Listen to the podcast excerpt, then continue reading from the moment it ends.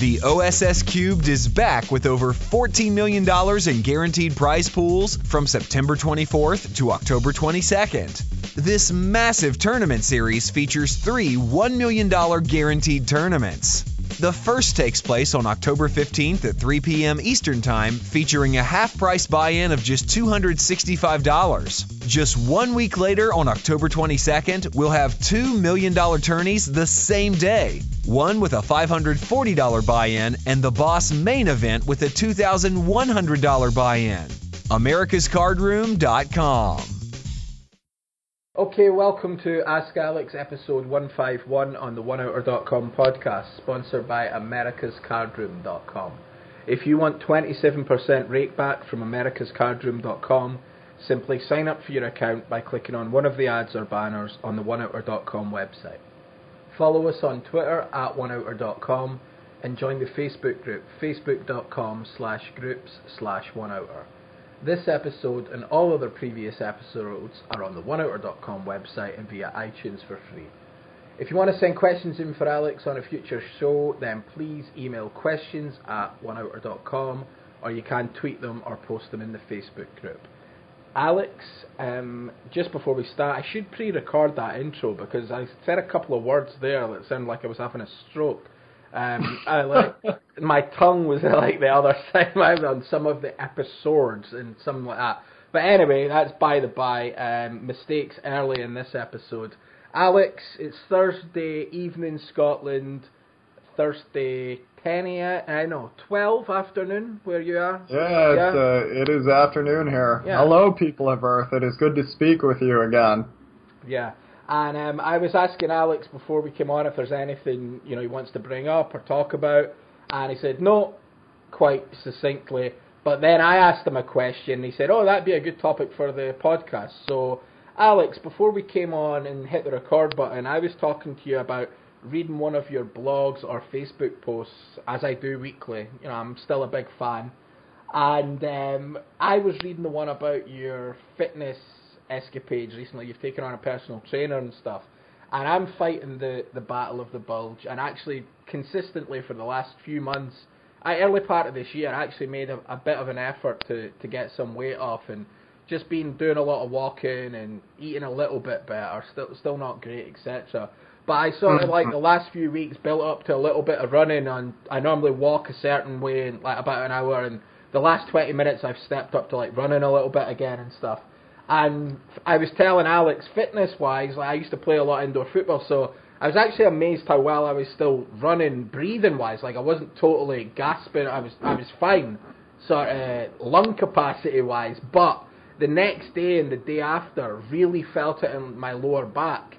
And then I read the article that you were talking about, and it was about how you know immobile people like us sitting working at desks and hunched over computers for years and years and years now, what it does to our back. And I asked Alex um, what his personal trainer, obviously someone more qualified than me and Alex to tell anyone about it, and what he was recommending for that. And Alex made a good point. It'd be quite a good thing to talk about because everyone listening to this podcast is, if I was betting, is probably hunched over computers and uh, smartphones like 99% of the population now. So Alex, if you could answer my question for everyone else as well, that that, that would be great. Sure. Um, I guess it would be a little difficult to communicate an entire training regimen over a podcast, but a lot of the things we worked on were core exercises. Mm. And when he was having me do that, I did notice it felt as if my back was unlocking all these different muscles that have been really cramped up. And at the beginning, the stretching regimen is really good. So, uh, I, I guess he calls them T's and Y's and Supermans and a lot of stuff that really helps your back. I did a number of these before when I lived in Costa Rica, but I didn't do the core exercises on top of it. I didn't know once you get paying attention to your core strength, I notice you just end up walking straighter anyway. And your back muscles as well. You get used to having your core tight, back straight. Uh, as you'll hear any tra- tr- trainer say a million times in a row. And it didn't happen. It's still not done, but it, it, it I didn't start seeing results overnight. It was, I guess I'm a month in, and at least three times a week. Uh, and I do get supplemental training on the weekends, although that's more just cardiovascular. Some of it comes in uh, to the core strength stuff, but the new. When I was younger, uh, my father fought Golden Gloves. He, we had a gym in our garage. You know, very bare bones, double end bag, speed bag, heavy bag, jump ropes, medicine ball, and most of the fitness I did was push-ups, sit-ups, road work, running. And I find that a lot of it is I've been doing wrong my whole life. Uh, the way I've been running. Today I was discussing with uh, my trainer Frank uh, how people run. I realized I was doing it wrong my whole life. Those really big shoes with the cushions, they allow you to put as much duress as you'd like to put on your heels, and that's what causes the shin splints, that's what causes the back problems. Whereas if you were to make yourself run barefoot for a time, you'd feel how you roll differently. And in his words, not mine, if you can hear yourself running on the treadmill, you're probably running incorrectly. And what I really like the personal trainer for uh, working with a personal trainer is form, technique, because there's so many little things in physical training that if you're off by a slight amount, it's going to add up to a lot of pain mm. coming down in a few weeks. And you experience that with really intense exercise, with uh, football, uh, with soccer, which is, yeah, you moved really quick, but then you realize you're not 23 anymore, right? Yeah. Yeah. But I I was asking myself, oh, are you really going to pay for a personal trainer right now? Uh, not not to get into too many details, but financial situation is not as most people's isn't. Uh, financial situation isn't fantastic after the divorce, and I'd rather just save money and put it away. And I'm starting to do that, starting to kind to get ahead and feel secure again. And I was thinking, oh, are you really going to spend this much money on a Manhattan physical trainer, uh, in personal trainer? And uh, if anything, it's helping me make more money because you just have so much more energy throughout the day when your body is not aching constantly, and it's worth every cent.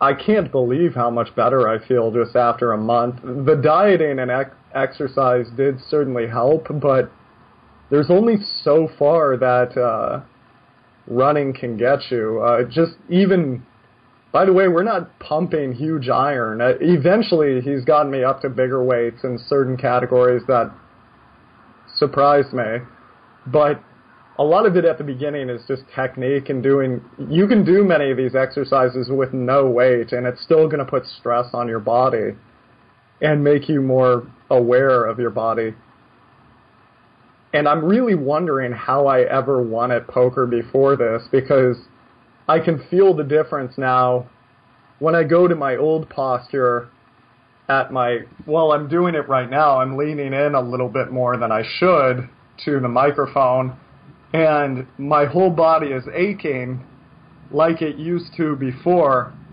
But the difference is when I go into, you know, back straight, your core tight, I, it, you feel you feel a lot better. You just feel like, oh, this is how my body's supposed to go. And when you're walking, you walk a little taller. Uh, your gait is a little bit more natural, and you feel better. You feel better about yourself. Whereas before I was just constantly in pain. And it's such a lull. It's like when a washing machine is running in the background, eventually you don't even notice it. Mm. But then once the washing machine stops, you you go, oh, it's really nice how quiet it is here. You you didn't notice before how much it was bothering you. It I feel like I've been going like that since I was 25, Yeah. and it probably contributed to my overall frustration. And everybody's looking for shortcuts when it comes to health. But I, I was thinking about this this morning. I guess the beauty of it is if uh, uh, you can't buy physical fitness. If Ben Affleck doesn't want to be a fat piece of crap, he has to wake up in the morning and work out just like all of us. He he can't purchase it.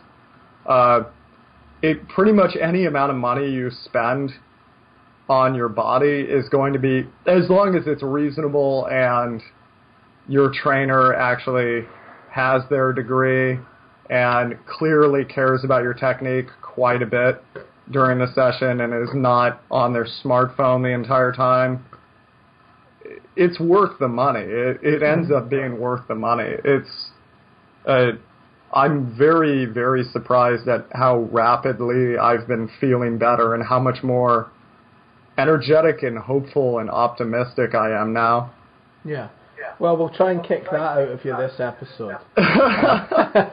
I'm joking. yeah Um, no, the the thing is with poker as well that people forget is I remember when I first started playing poker, um, ten years ago now as well, 2007. Um, I remember I was so fit in 2007, like playing foot, playing football and playing indoor football three four times a week, going to the gym, running, and really like you know I'm 50% heavier than I was then, which is crazy. You know, crazy. And um, it, the whole thing is people forget just breathe, you breathe better when you're rested, you know, and, and stuff like that.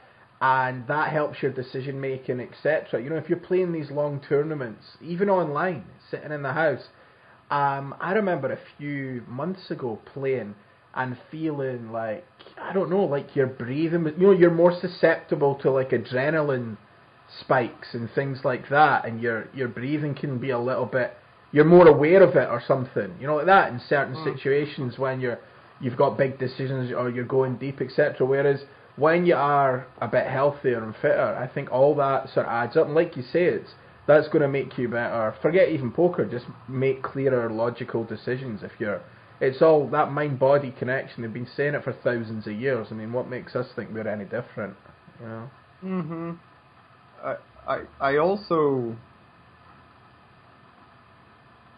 well I I just wonder how we expect to win at poker if our mind is not functioning at full capacity. And I frankly feel like my frustration levels were just skyrocketing back when I wasn't taking care of myself. And now you know things come up every day. Mhm. uh I they come up every day, but if you're working out at all, I, we all know this, you're going to handle the stress much better. The other thing that I find really interesting is mindfulness. Uh, I'm not really a big meditation guy. I'm not a big Zen guy.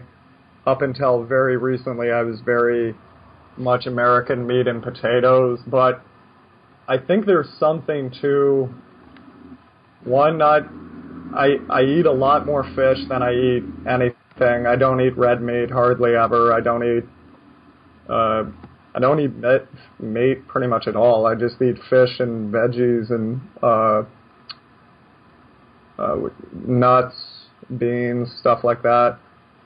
And that that does a lot for your mood. And another thing is just taking time uh to be mindful. If you think about it, if you're not really paying attention to what's around you, it's like watching a movie you really enjoy with sunglasses on in a dark movie theater. You're not paying attention. So you can do things like slow down your breathing. You can listen uh, to the sounds around you. That's my favorite. I'm not really sure why. I can remember distinctly how the one room I meditated in in Costa Rica sounded uh, and it was very unearthly because I could hear every level of my neighborhood. I could pick out the specific dogs and uh, things like that, na- neighbors talking, and you really get to feel an area too. Uh, I can remember the areas where I did this much more, trying to listen, trying to hear everything as if you were a conductor for a symphony orchestra and also just paying attention to small details, stopping and observing five things. And there's my uh, there's my TV turning off. Hold on a second, if you guys That, can hear that's that. some that's some Jedi mind trick there. Yeah, I turned it off with my head. I get I guess maybe I don't know why it reads out all the menu titles, but well, I can't find the remote, so you guys once again, Barry, we have achieved our level of the worst podcast ever. Yeah, I, th- I thought your room was like slightly bigger than your TV. You should be able to find the remote somewhere. is, is there, are you not sleeping on the remote? Like- Uh, I can see. Hey, it's on the other side of the room, so it's an entire nine feet away. I don't know if I can grab it. yeah, yeah. But mindfulness, uh, I'm reading this book right now called The Confidence Gap. I've just got And visions uh, of you doing this podcast with like the splits suspended, like one foot on one side of the wall and the other foot on the other side. Of the Like Spider Man, right? Yeah, yeah. Okay, sorry, uh, I'll you go. Okay, okay. Let's do four more rounds on how small my thousand dollar apartment is in Newark, New Jersey. but let's let's just keep going with this. Uh, um, uh, there's a great book about this called The Confidence Gap. Uh, I'm not really a big fan of the title. I liked his other book, The Happiness Trap, much more. Uh, as far as branding, I guess I I liked how he put it in the idea of it's a trap and if you just are trying to be happy constantly.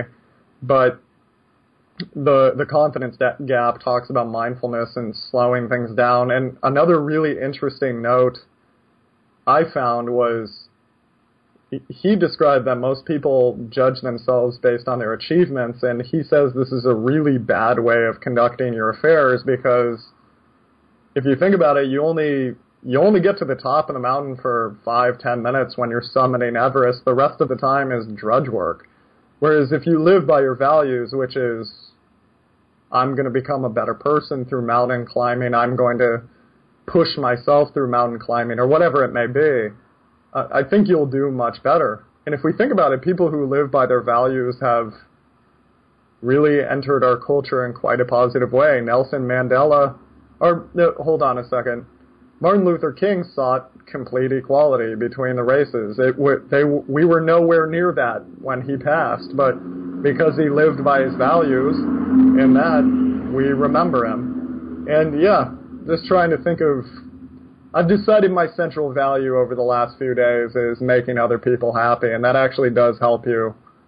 Uh, like when somebody's doing something ridiculous, you remember your key value, which is I'm trying to make this person happy. There's I'm trying to make other people happy and enjoy their lives. There's no way I can do that for this person, so my work is done here, and you move on as opposed to thinking about yourself, like why is this person doing to me? That's a great way to get angry really quickly.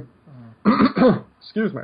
Well, I actually re- read something the other day that doing something for other people or making them happy is better than antidepressants. Like it was, it was recently, eh, or as effective as antidepressants for some forms of depression that people are suffering and alleviating mood Wow. in in an instant. And um, I- it really is weird because at the start of this year, I mean, I experienced my own problem. I always used to think, you know, just you operate a certain way, like you say, for years and years, and you don't know what it is, and then all of a sudden something happens in your life, whether it was your fault or someone else's or whatever, and it triggers you to sort of like look a little bit more inside like yourself and look at your own mind and the way you do things and the way you work. And then you realise that actual your normality that you've been living is something like, you know, it's like mental health problems Yeah. through the roof. And it was Yeah. World Mental Health Day the other day. And I remember reading things about anxiety and thinking, holy shit, like I think that's I never thought I would never label it anxiety. I was just like, that's the way I think and that's the way I work. And because I'd never, I you know I've, been happy and everybody's uh, susceptible to periods in the blues and down downswings in moods and things like that. But when you sort of start exploring your own mental health and the way you make decisions and process things and deal with things, um, it's quite interesting to sort of do that. And I would say, for for me, uh, touching on the mindfulness thing, that's that's that was huge for me for relaxing the mind um, when you're over and over. Say you're like focusing on something over and over again, and it's like those. What is it? It's like that monkey jumping around your head that you can't catch, and you just keep chasing it or whatever, and that sort of. And then you you get it away, and then bang, it's back again, and you, you know you sort of what you're doing is, and it was all that fight or flight response and stuff. Mindfulness, Mm. whether it's transcendental meditation, which is either like internally a sound or a word, just repeating it over and over and over again to sort of calm the mind down and silence things. Or like Alex said, focusing on your surroundings or the feelings in your fingertips and your feet, etc., and the sounds. I really found that as a, a huge help, and I know some people out there need they need to go down the medication route and they need to go down uh, things because there's actual brain chemistry and you know it's a disease um you know Mm. re- real clinical depression i'm not saying you can just mindfulness i think it can help it but i do think you know you need to seek help and uh, a doctor would obviously prescribe you the, the correct medication for things like that but like Mm. friends of mine that have came to me with like huge problems are like suicidal friends and um you know close friends as well and real problems with their life it's like me when I told them about my experiences a while back and stuff, and then talking to them about it, me just talking to them and helping them speak about that made me, in a selfish way or whatever, it made me feel better, and it makes them feel better. You know, so if you can sort of talk to someone and help someone, it really does. And I remember being young. I said this to my fiance the other day. I, you know, I remember listening to Tony Robbins audio CDs, right, when I was like 17, 18, Alex and all I was focused on was making money and trying to make money. So like mm-hmm. day one would be whatever, and also my body as well. I I'd sort of in my early twenties. I really that's when I really started getting fit and, and running, and I, you know, I I did really well, and then let it all go again. But what hmm. happened was is I used to genuinely I could remember my mindset at the time.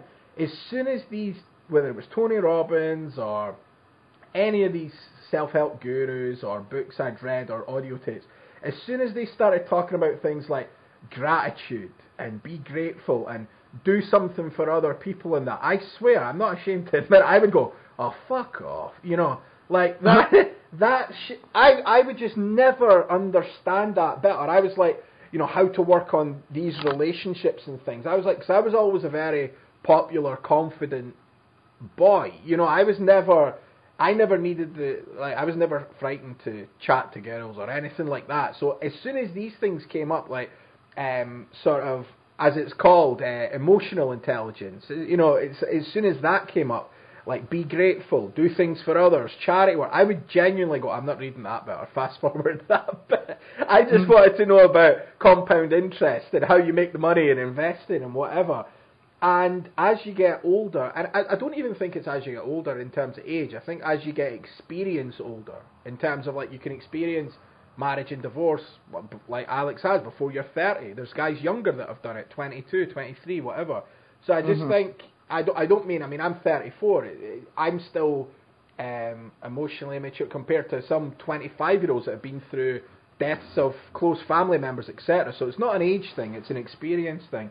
But I think as you have these real life experiences that really put things in perspective and make you realise all the stuff that you considered in the past fuddy duddy, like fuzzy rubbish, like self help, like relationships and doing things for other people and gratitude, etc. I think it really starts to hit home. And whether it's just a way that puts you in a state to perform better or whatever, or whether it is some cosmic karma thing, I genuinely, hand on heart, believe that if you're from a place, if you be grateful for what you've got and your lot in life, and you go out and try and help people, I do think it comes back to you. Whether it's Oh, because yeah, you're more positive in doing it or whatever it is, it works. I, I and I never thought I'd say that. As I say, I would go, come on, you know, like all this nonsense. Like let's get to the the money making or the meat. And in a weird way, it's like things like that. It's like what Alex says: spending money on your body actually comes back tenfold in terms of if you're performing better, energy, and because that's the thing as you get older, it's really an energy problem Yeah, when you were I a kid, like I look at my nephew, seven years old. You go out with him, he does not stop. He's bouncing off walls. He's at a park running, and he's back. He's on his iPad. He's doing this. He's back out again. He would go right out again, and you're going. If you could bottle that energy now and put it into things like, you know, playing huge poker sessions or writing your book or your scripts or anything you wanted to do or side projects. I mean, it really is an energy issue. So uh, no, I I think it's really interesting, and I am a big believer in mindfulness. So um, yeah, I think anyone should uh, check that out. Not even if you've got problems in life, like everyone does, but just as a way of looking into it and being aware of that tool, and on any level, I think it can help big time. You know.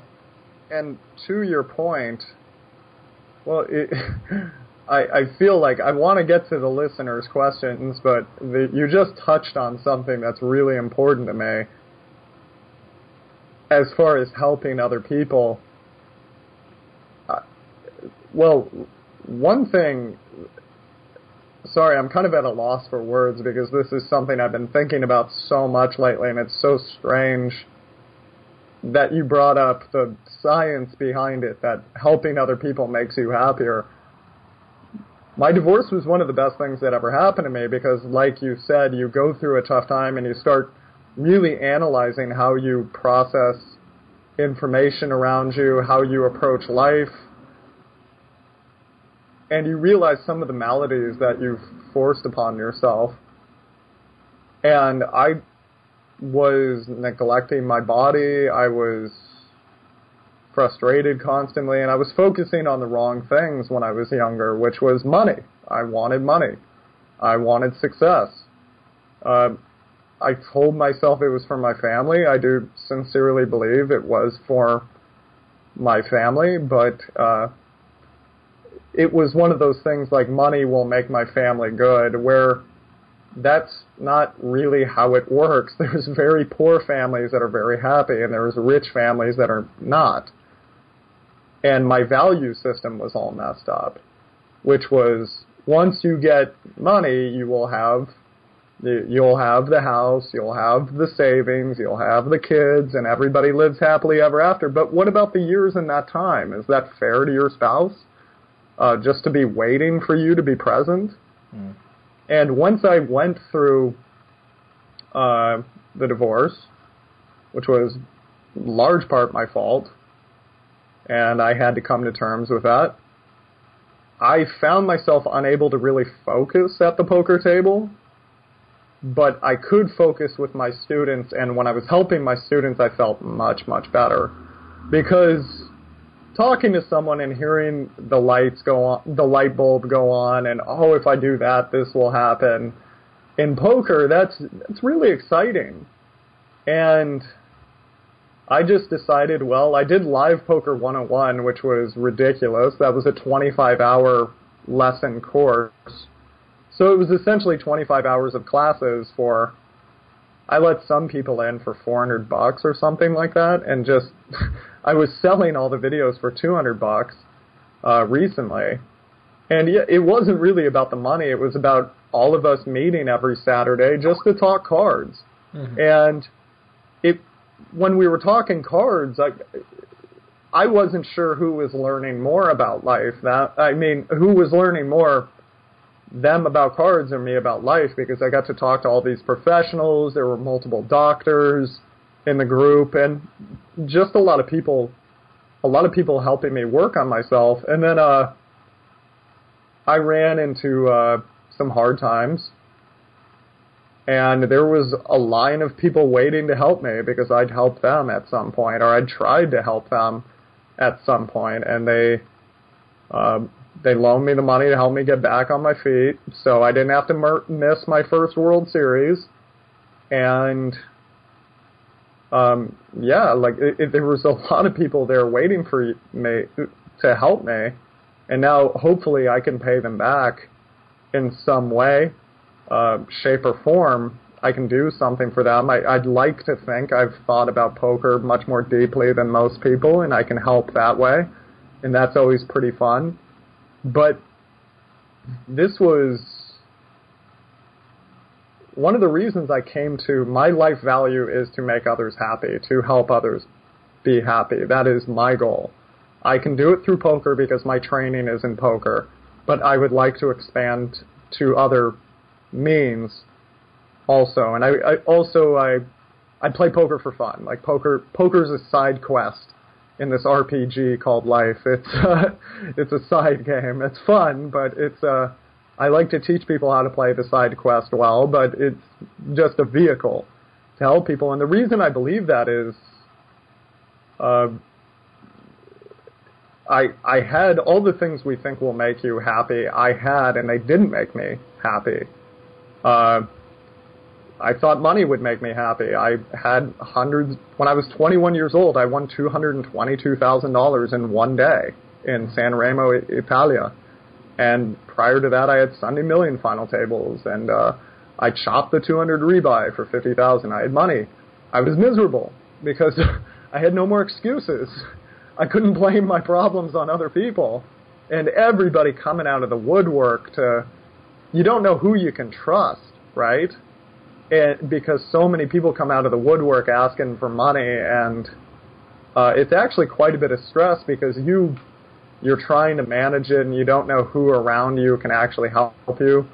Uh, they they say, okay, does does power give you happiness. Well, I had a lot of power. I was the only 20 year old I knew who could just travel anywhere on earth anytime they wanted. And uh, again, you become responsible for a lot of people. You become responso- responsible for your whole family because you're the only one who can do anything. I bet Bill Gates probably has a ton of stress because if he just sleeps on the job, he probably could have saved tens of thousands of people. And he probably knows that. So not not saying that's a bad thing, but that's something that can weigh pretty heavy on you. So money, power doesn't do it. Uh, uh, I think people who are attractive have to deal with how can they really trust people either? Do, do does the person really like them, or do they want to? Women go through this all the time. Like, can they really trust the person, or does that guy just want to get with them? So all these things uh, intelligence people think will make them really happy, but I know a lot of people who are far more. It seems very frustrating to Sorry, them constantly. You, you cut off a little bit there, Alex. You just said you know a lot of people who are far more. No, I know a lot of people who are far more intelligent than I am. They're just not that happy because there's certain things. They're usually intelligent in one thing, really, really intelligent, and then they have to get that mastery, they have given up other portions of their life. Mm-hmm. So, be, all these things we think are going to make you so so happy, like they don't actually do anything for you. And yeah, the, then I started looking into the Abrahamic religions and Judaism, uh, Christianity, Islam actually is pretty big on charity. Uh, it's one of the things they have to practice. The, these books are these, they're thousands of years old, and science confirms these people had it right. that if you help others in this specific form, like I, it doesn't. Uh, let's not get into the theology or whatever, but in this specific format, they say the honesty, you know, good relations and treating others with respect and charity. That's what's going to make a lasting life. And like you said, there's scientific. There's a there's scientific research now that that confirms that it can cure depression. So that was always really fascinating to me. I, I think it's really healthy to, whatever you want to call it, God, the universe, let's to it, be grateful for how much is out there, how lucky we are to be alive at this time, how much we get to experience, how how many things go right in a single day that we don't even acknowledge because it's so glaring when one thing goes wrong because it's so uncommon. And if we can do that right, like to- Tony Robbins says, just practicing gratitude, you're much happier. It seems like Tony Robbins is really happy because he does a ton of stuff with charity. It seems a lot of these people are really happy once they get into charity. Bill Gates was a nightmare before he got into his charity work. He's getting that that fool's giving away thirty billion dollars. He's doing pretty well. So yeah, it, this, sorry guys to cut into the poker content. I know you want uh, angry soccer coach Mike Dick uh, uh, poker coach to come back, but uh, okay, we'll do it now. We'll do a little bit. Yeah. Let's do the theatrics. Yeah, let's bully people now. Yeah. Um, okay. By the way, my my boy Ami pointed out people are asking questions that you've heard before because you have a lot of new listeners, and he makes a really good point. So sorry guys if you've asked a question, and I've you know slit your throat over the phone. But uh, it, this isn't how I am in private lessons. This is kind of something we do for fun. So, all right, football coach Alex Fitzgerald is here. Let's talk a little cards, people. Okay, well, in advance, uh, Jimmy Winkler, who emailed in a couple of weeks ago, we're not going to get to his today because I wanted to do it justice and just read out. He's taken time to read, uh, write a big email about um, a story in a hand, so I wanted to read it verbatim. So we're going to leave that until the next show. We're going to do these two questions today, and the first one is from Paul. Hi, my question is on a hand I played where I was into the money in an online tournament. I had a nice stack of 60 big blinds. The guy in the cutoff min raised open to 10k from the cutoff. I jammed with 8-8 in small blind. Sorry, I jammed with 8-8 in the small blind. Wait, He had with a 60 big blinds? Yeah. Um, in the small blind. What is your had- major malfunction, boy? I'm just kidding. Okay, continue. so the guy, uh, the guy in the cutoff min raised to 10k. Blinds obviously two and 5k, uh, 2.5 and 5k.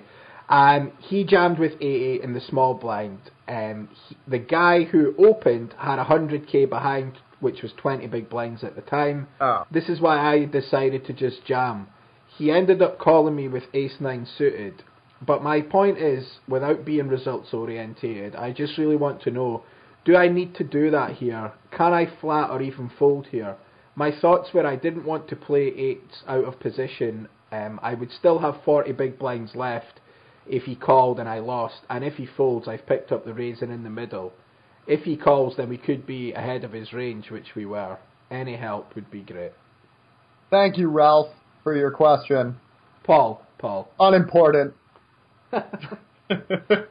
I can't do it today. I'm in too good of a mood. I can't. I'm sorry. Okay, uh, Joey, the thing being here, we need. Okay, Paul, Paul, Paul. Okay, Paul. Uh, whenever you tell me a hand like this, I need to know the big blind stack. If you just shoved from the small blind 60 big blinds and the big blind has 240, this is a colossal error.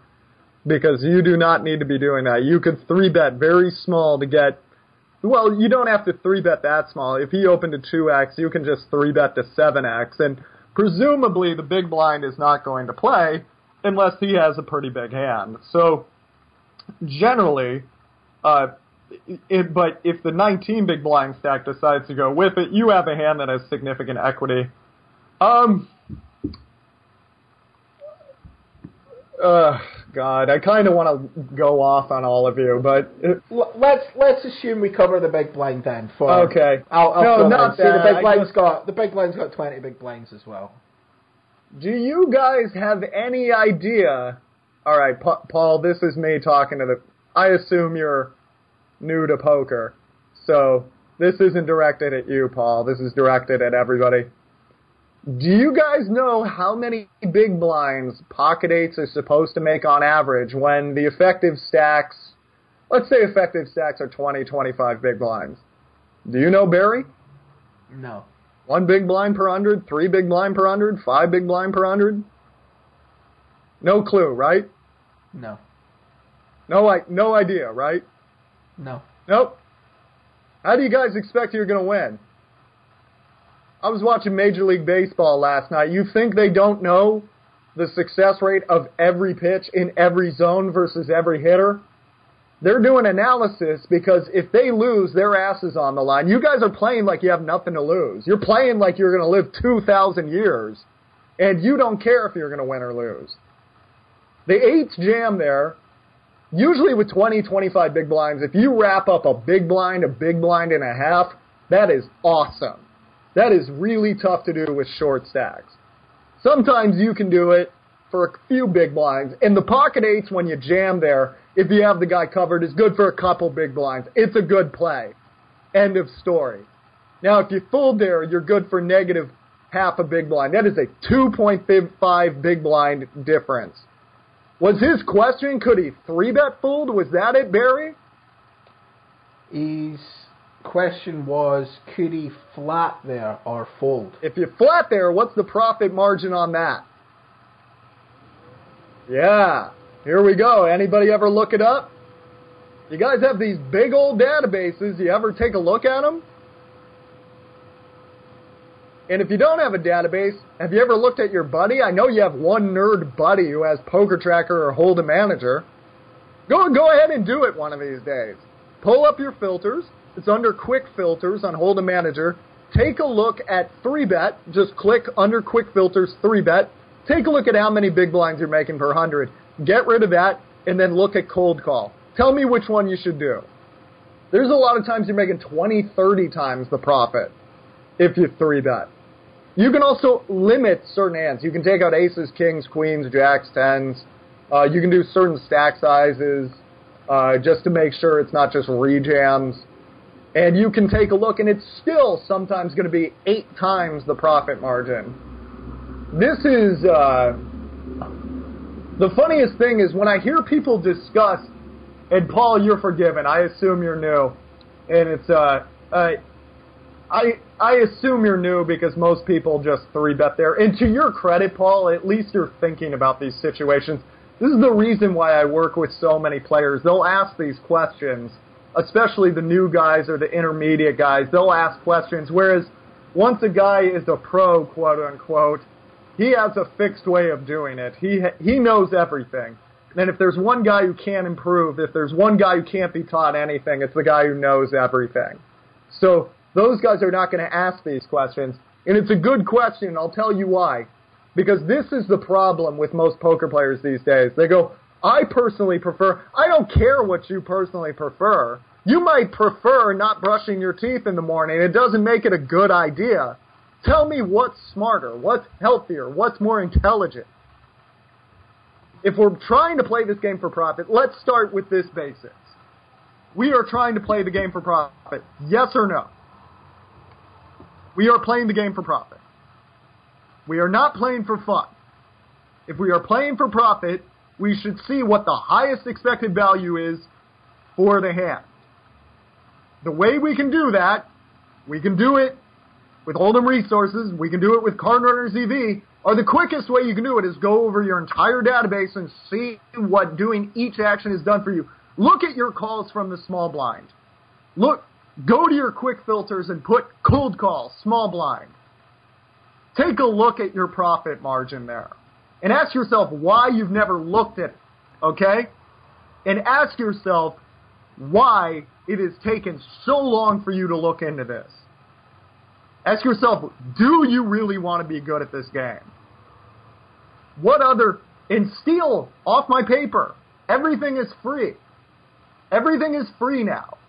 Hold'em Manager costs $50. Playing micro stakes costs nothing.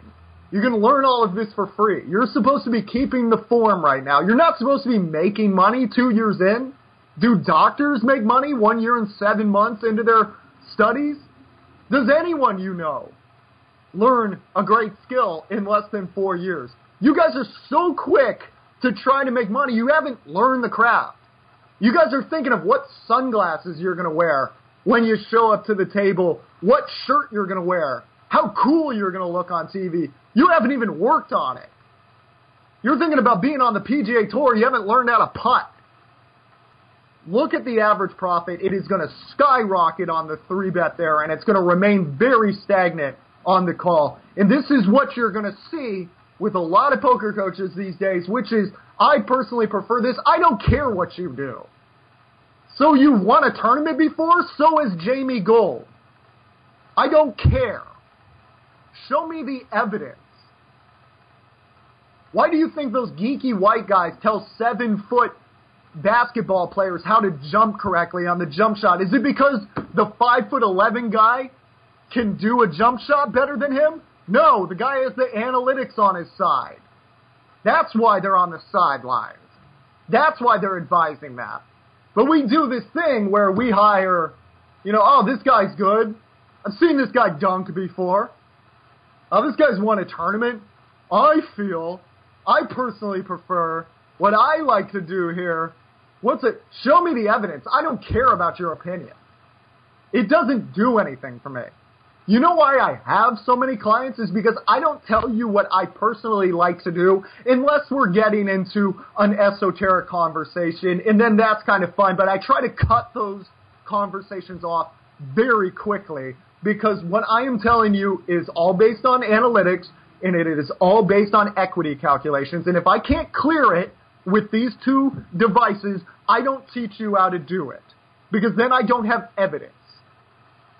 Everybody talks about the scientific process. Everybody's lecturing me about science now. Oh, you can't say that because this science says this, da, da, da, da, da, da. Everything is cherry picked. Everything, everybody has a study that says anything they want. Hey, Hershey says that dark chocolate every day cures cancer and lengthens your penis by two inches. No, but then when it comes to your life, you do not look into anything. When it comes to poker, how many hours have you devoted to poker? How many years? Have you looked at the average profit? Ever. Ever. Have you looked at it? Have you? Good luck to you. This is a real Jekyll and Hyde podcast. um, yeah. Uh, Barry, I'm going to come punch you. Anyway. Yeah. Um, okay. And next question is from Kevin. Um, fasten your seatbelts, Kevin. and, uh, it's all first names, by the way. We don't know who you are. Yeah. Um, hello, what's your guys' strategy for qualifying for PCA? I know it's one that Alex enjoys personally throughout the years. Also, it's one event that I've always really wanted to go to. I see that PokerStars are running some satellites for it as usual. I'm a recreational player with a separate poker bankroll of around four and a half thousand dollars. What's the best approach and any tips for these satellites would be great as well. Thank you, Tom. Uh, what we're gonna do here? Okay, I can't keep doing it. I can't. I'm sorry. Yeah, you're you're you're running that one more than me on your small room. Uh, I'm what doing what? you're you're you're dragging that one out more than me on how small your room is. Yeah, exactly. Yeah, I had to drag it out. I had to do it one more time because you know when a guy gets like giggly in his ride home, he just he's like, I know the joke sucks, but please hit it one more time. Please, I'm in traffic right now. Come on, hit him again. And uh, I I forget this guy's name though. Seriously, what was it? Um, I need to pull it back. Amy. So have I. No, no, no. I think uh, Kevin. Kevin. Kevin, like I said. Okay, Kevin. Uh, Kevin, this is actually a really good question. Unfortunately, I can't make fun of you. Uh, I did write an article. You guys should check it out. Uh, I wrote it for Poker News. Adv- advice for multi-table satellites. Uh, not big on the PCA this year, though. I'm not gonna lie. I'm not big on PokerStars. Period. I, I think they've shown their true colors. I don't. I don't really. Unfortunately, they have great software, but I'm pretty sure one of these days that's not going to be the case.